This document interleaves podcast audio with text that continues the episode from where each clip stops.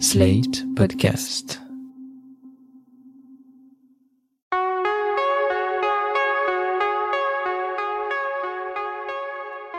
Je m'appelle Thomas Messias, je suis un homme blanc, cisgenre, hétérosexuel, et j'ai été biberonné à la variété française pendant toute mon enfance.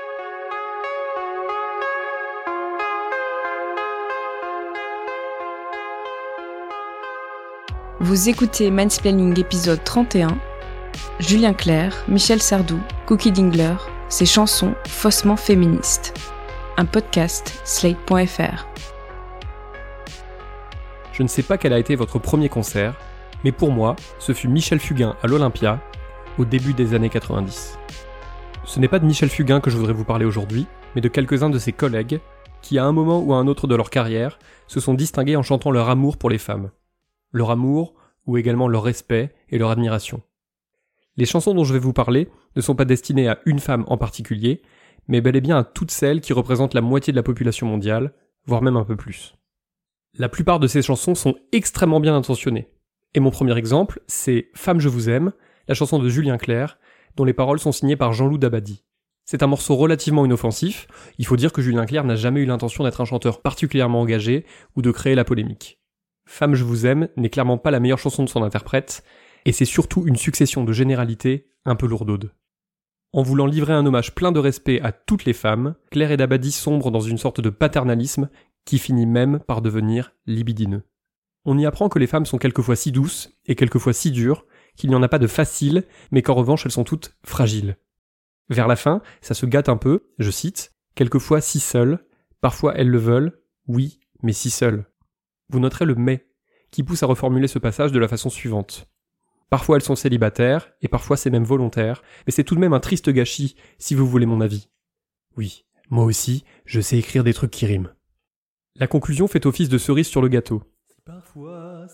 Si parfois ces mots se déchirent, c'est que je n'ose pas vous dire, je vous désire, ou même pire.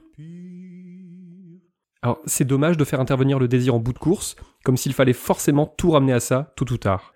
Ça rappelle un peu ces hommes qui ne font preuve de respect et de courtoisie qu'avec les femmes qu'ils trouvent à leur goût. Et je passe sur le ou même pire final, que je trouve presque un peu flippant, mais qu'on traduira juste par l'incapacité de son auteur à trouver une autre rime en ir. Femme je vous aime est une chanson un peu condescendante et pas très intéressante, surtout venant de la part de celui qui, dans la chanson Mélissa, vend des longues vues permettant à ses camarades masculins de mater les seins tout pointus de la métisse d'Ibiza qui se balade dénudée chez elle. Pas super féministe le Julien, hein Alors bien évidemment, tout cela n'est rien à côté de Être une femme, chanson coécrite par Michel Sardou et Pierre Delanoë.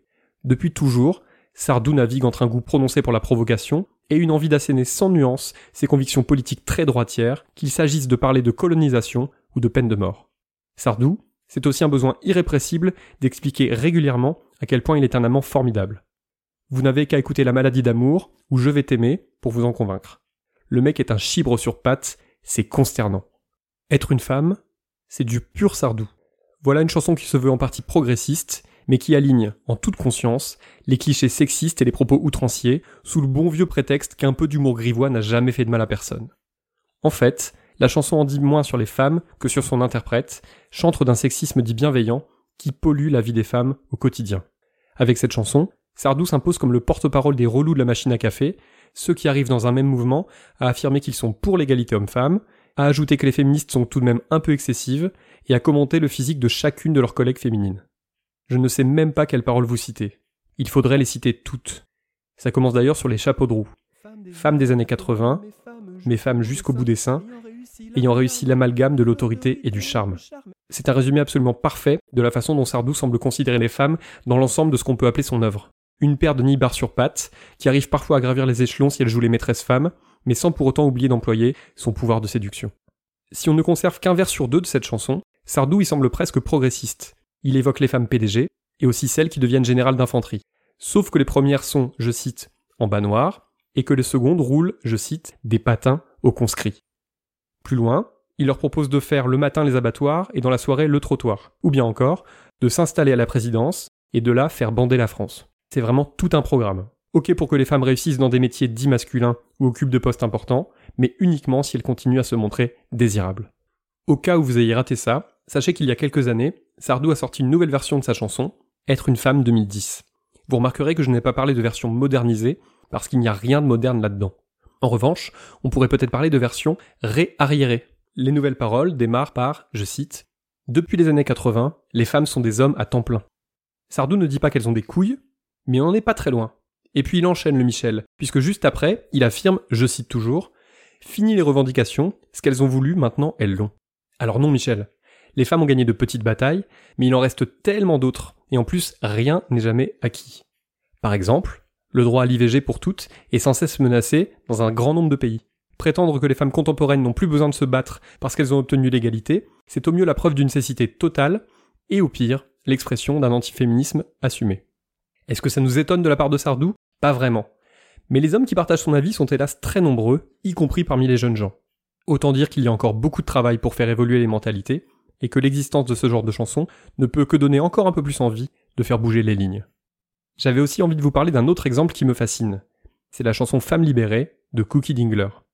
Ce tube de l'année 1984 est écrit par une femme, Joël Kopf, et s'il brosse le portrait d'une femme dite libérée, son but est avant tout d'évoquer toutes ces femmes indépendantes qui décident de vivre leur vie comme elles l'entendent. Sur le principe, c'est génial. Dans la réalité, ça l'est un peu moins. Déjà, ça commence assez mal, avec la description des lectures de la femme archétype décrite dans les paroles. La femme libérée version Cookie Dingler est abonnée à Marie-Claire. Dans le Nouvel Ops, elle ne lit que la BD de la regrettée Claire Bretécher, sans doute parce qu'elle est trop bête pour lire le reste d'ailleurs.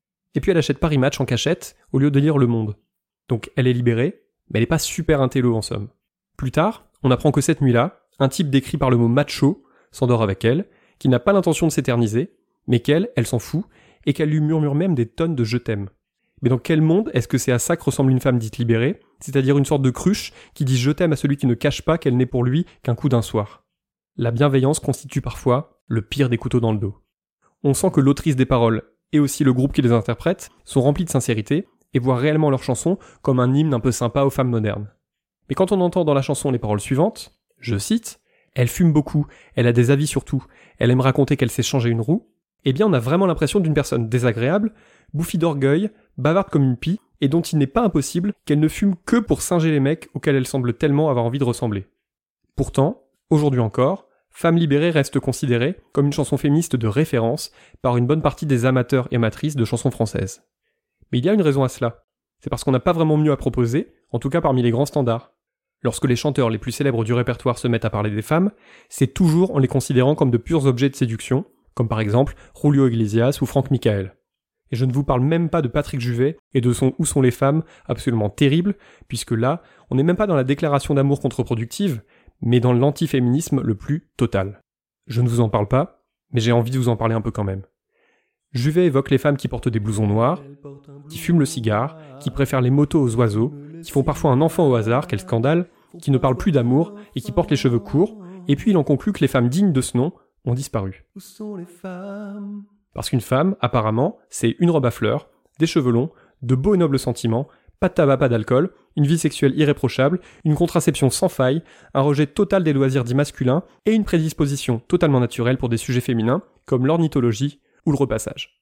Tout cela pourrait sembler relativement anecdotique. Moi-même, j'avoue que peu de chansons ont changé ma façon de vivre ou d'observer le monde, comme les films ou les livres ont en revanche pu le faire. Mais le diable est quand même dans les détails. Ça me semble révélateur que des chanteurs aussi populaires que Michel Sardou ou Julien Clerc ne puissent pas s'empêcher, qu'ils évoquent l'émancipation des femmes ou qu'ils leur déclarent toute leur admiration, d'évoquer le désir que celle-ci leur inspire. On finit par se demander si la seule façon pour elles d'obtenir le respect et l'admiration de ces hommes n'est pas de provoquer chez eux une bonne vieille érection. Et on en revient toujours aux mêmes conclusions, comme celle que j'évoquais déjà par exemple dans l'épisode 14, où il était question de Top Chef. Pour être respectée ou admirée, une femme doit non seulement travailler deux ou dix fois plus qu'un homme, mais en plus, elle doit le faire de façon sexy, avec volupté, parce que si elle n'est pas souriante ou pas maquillée, elle n'a aucun intérêt. Finalement, je crois que la chanson de Patrick Juvet me semble plus franche du collier que les autres. Au moins, elle ne fait pas semblant.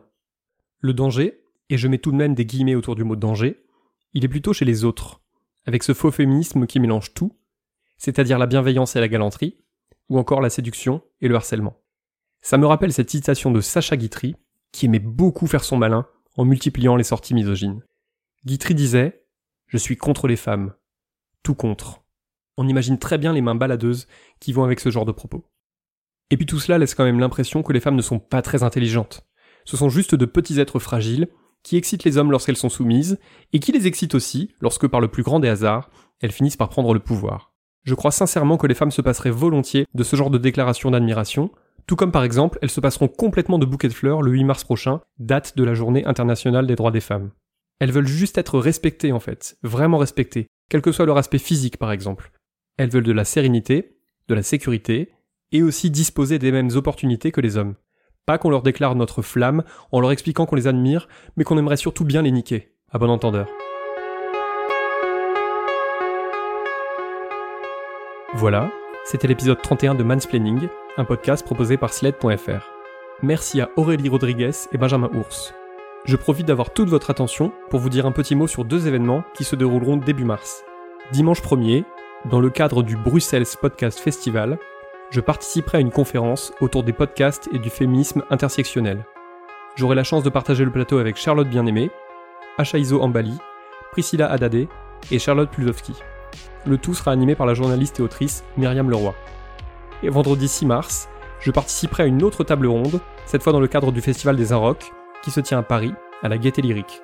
Le thème du festival, c'est l'avenir, et je discuterai avec Mélissa Bounois, Thomas Rozek et Clémentine Spiller. Nombreuses et nombreux. Si vous avez aimé ce podcast, n'hésitez pas à le dire en nous couvrant d'étoiles partout où vous le pouvez, 5 de préférence, et en en parlant le plus possible autour de vous. Toutes vos remarques et vos questions sont les bienvenues à l'adresse suivante mansplaining@sled.fr. Vous pouvez aussi me contacter via Twitter, mes messages privés sont toujours ouverts. Toutes les références aux articles, œuvres, vidéos citées se trouvent dans la description de ce podcast. À dans 15 jours.